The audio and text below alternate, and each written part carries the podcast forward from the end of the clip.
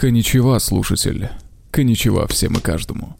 Это первый выпуск о колеснице Гаджо. Здесь будет только разговорный формат. Че это я так решил? Да, просто мне поступало очень много сообщений и комментариев по поводу того, что мой подкаст станет кратно приятнее, если я уберу оттуда свой голос. Я там прислушиваюсь к аудитории, но при монтаже чуть промазал и случайно убрал всю музыку. Получается, только голос остался. Мои глубочайшие извинения. На самом деле это не так, никто мне не писал, ты, блядь, количество прослушиваний видел, это такой прием сейчас был, подкастерский. Вообще-то во время колесницы я постараюсь вооружить тебя достаточным количеством антиподкастерских штуковин, которые помогут тебе слушать только мой подкаст, а остальные, ну, чтоб вообще не нравились больше. Вообще. Ладно, давай к теме. Сегодня мы поговорим о чихе. Эта тема тревожит меня очень давно, еще лет с 14, когда девы из нашей компании начали познавать себя. Делать они это стали по всем правилам сверху вниз и сперва изучали ноздри. Срывали с нашего аккуратного газона возле беседки траву и интроназальной щекоткой заставляли себя фонтанировать слюной и прочей слизью, сопровождая это шкварчащим смехом. М да почему я обращал на это внимание. Ну, тогда я уже был травмирован на эту тему на самом деле, ведь э, мама любила при насморке давить листья каланхоя и вливать его соки в мои иждивенческие ноздри. Каланхоя. Возможно, поэтому я так полюбил все индейское. Ты листья его видел, да? Ну, вот эти рюшечки по краям, помнишь? Короче, после Покахонтас это самое индийское, что я видел. Так вот, эффект от Каланхоя следующий. Спустя несколько секунд после залива ты становишься кошмаром суеверных. Чихаешь раз 20-30 э, с интервалом от 0,5 э, до 2 секунд. Первые пару раз это весело, не спорю, но чем дальше, тем страшнее. В общем, одно наложилось на другое, и как-то остался осадочек, который периодически давал о себе знать. Мне всегда было интересно, зачем мы чихаем, но я как-то не утруждал себя поиском научных исследований. Сегодня я впервые обращусь к официальным источником, и мы с тобой попытаемся понять, зачем ты вообще прослушал до этого момента. Итак, чихание обозначается как безусловный рефлекс человека, равно как и низших животных, который обеспечивает удаление из верхних дыхательных путей пыли, слизи и прочих раздражителей за счет форсирования выдоха. Происходит это преимущественно через носоглотку, но если тебе посчастливится обтриводномиться, то добавляется еще одно отверстие. Кстати, по инструкции, при чихании язык должен прижиматься к небу, поэтому тот самый форсированный выдох осуществляется через нос.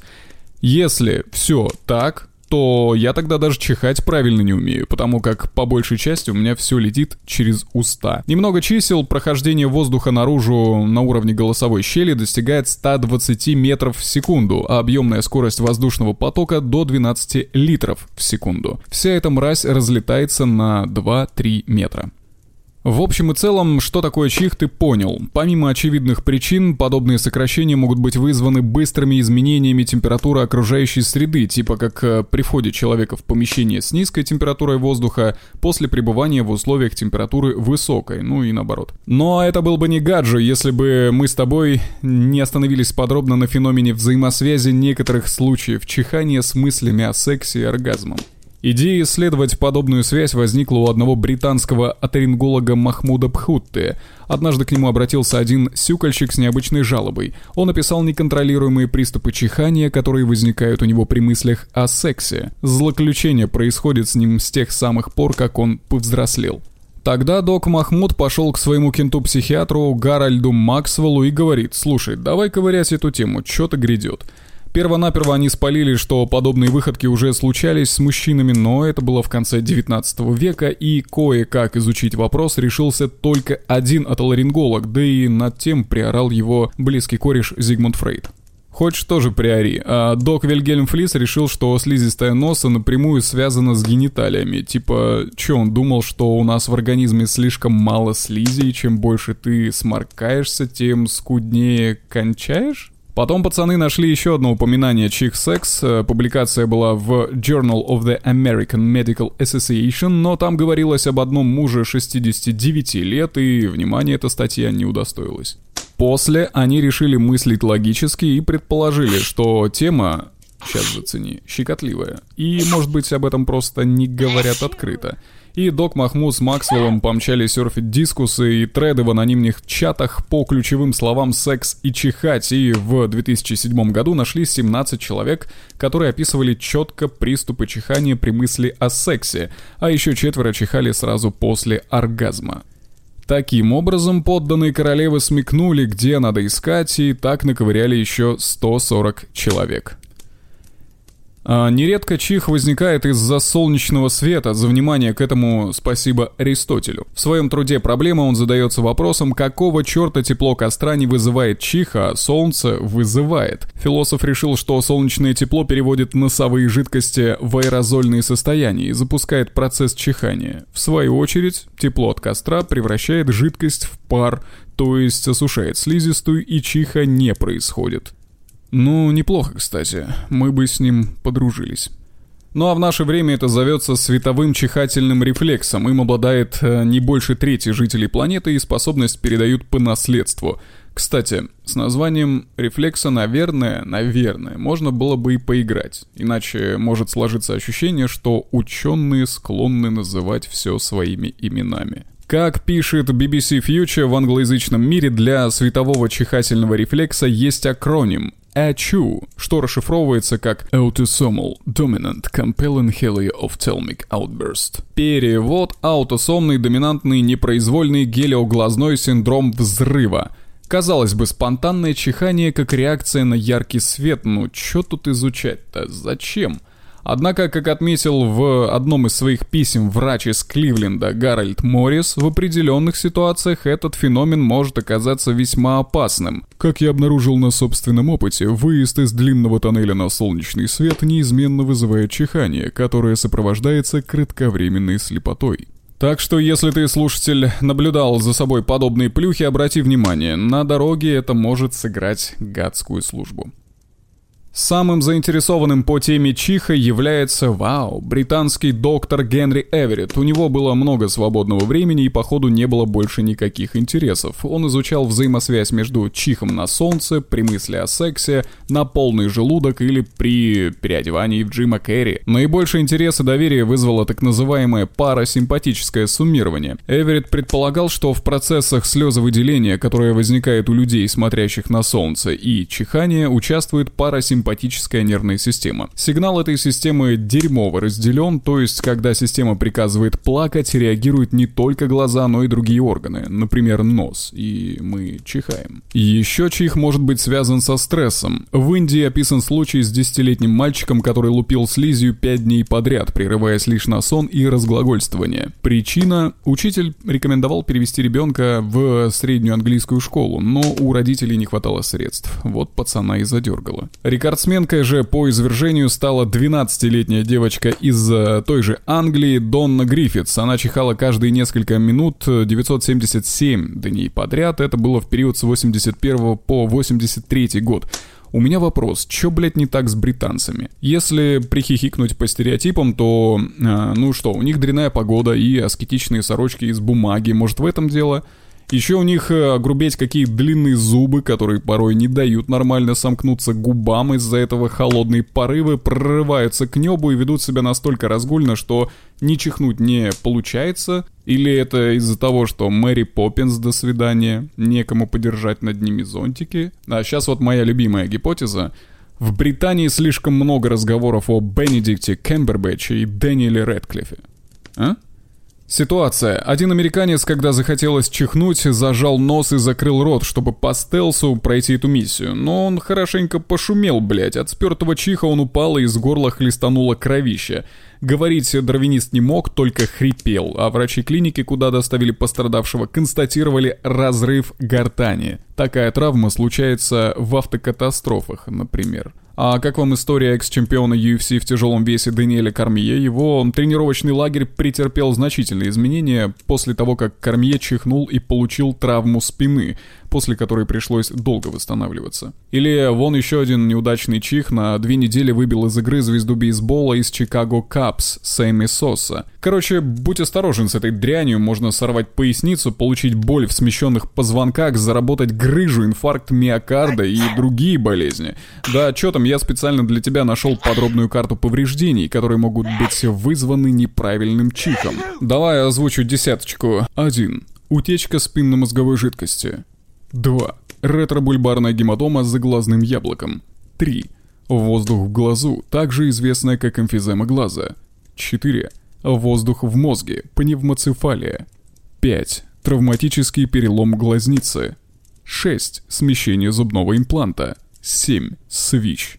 8. Разрыв щитовидки. 9. Рассечение аорты. 10. Разрыв диафрагмы. А почему это все происходит? Но как минимум потому, что если сдерживать чих, зажав нос и рот, то давление резко повышается в 38 раз. Ну, тут сам прикидывай. Урон и увечья. А вообще, знаешь как, куда бы ты ни углубился, неизбежно выясняется, что какая-нибудь чехарда пытается тебя убить. Будь то продукт или действие, чем дальше ты ковыряешь, тем опаснее эта херня становится. И вот, вуаля, сегодня мы узнали, что чих может убить нахуй. Жизнь готова удивлять тебя, лишь бы ты был готов удивляться. Так, ну среди видов чиха также фигурирует чихание после еды, которое часто встречается у людей с вкусовым ринитом, причем стимулятором может выступать не обязательно острая пища, которая раздражает меня и слизистую, а просто банальное насыщение. Набил пузини, будь добр чихаться. А как ты помнишь, среди тех, кто чихает, помимо человека, также были указаны низшие животные. Например, гиеновидные собаки используют чих как инструмент демократии. Я разобрался. Исследователи из Ботсвана, это республика в Южной Африке, записали и изучили порядка 70 видеозаписей с чихающими псинами и выявили закономерность. Когда все собирались в стаю, они начинали чихать, тем самым голосовать, чтобы начать охоту. Если если набиралось 10 чихов от разных парламентариев, то псины включали берсерка. Но не все чихи равны, если в стае на момент голосования присутствует вожак и его самка, и они чихают, то достаточно всего пары дополнительных чихов, и стая уже стартует за добычей. На фоне этого даже следующее всплывающее окно с новостью о том, что в Индии появились голубые собаки и цитатами Лукашенко о коронавирусе совсем меня не тронули. You know? Чихание также породило некоторое количество суеверий. Гомер, Одиссея, песня 17, строфа 545. Слово мое зачихнул телемах, я теперь несомненно знаю, что злые мои женихи неизбежно погибнут. Все. Ни один не уйдет от судьбы и от мстительной Керы. Это одно из первых упоминаний суеверия, что чих во время разговора подтверждает сказанное в нескончаемой прогрессии. А вот в записках у изголовья, которые опубликовала средневековая японская писательница при дворе императрицы Седако, Сейсёнаган, упоминается полярная трактовка чихания – Если во время разговора кто-то из присутствующих чихнул, значит говорящий припиздулька. Дословный перевод, наверное. Слушатель, ты там как, кстати, еще здесь? Я тебе принес порцию страстей. Есть гадание на чихании. Называется чихалка. Э, и даже есть подвиды. Они различаются по числу времени суток и конкретному временному промежутку. Я даже нашел статью Шпигель, которая говорит о том, к чему чихают в пятницу, по времени и дате. И там вот эта вот вся ебанина, где с 7-8 утра чих означает, что день сложится прекрасно, с 9-10 парень любит девушку и желает встречи, 13-14 произойдет встреча, которой ты явно не хочешь и тому подобная цепь логически обоснованных суждений. И там даже сноска есть, что трактовать грядущие события события, описанные во временной таблице, можно по-разному. Многое зависит от текущей ситуации в твоей жизни. Четко сработано, хоть э, кино снимай. Кстати, блин, про чих же есть документалка. Ее сняли в 1894 году и в первом в мире павильоне для киносъемок, который запилили прямо около лаборатории Томаса Эдисона в Вест-Оранже, штат Нью-Джерси. Она и до сих пор служит образцом для многочисленных подражаний, настолько грамотно была она состряпана. Студию расположили в двух шагах от Эдисона не просто так, э, потому что этот изобретатель, помимо прочего, любил улучшать киноаппаратуру. В короткометражке снялся чихающий Фред От, киномеханик Эдисона. Он вдыхает порошок и чихает. Все.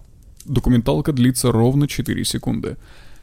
Я не знаю, что вообще могло послужить предысторией подобного сюжетного поворота, потому как чих не самое часто повторяющееся непроизвольное действие — как вариант, у них было просто дохера порошка, и снизовые забавы были для них весьма будничные. К тому же нашу любимую тему, пердеж, в немом кино особо не обозначишь. Фильм оказался настолько хорош, что в рейтинге IMDb показывает значение 5,4, а на кинопоиске этот сюр набрал почти 5 баллов, что и по сей день удается немногим продуктам российского кинематографа.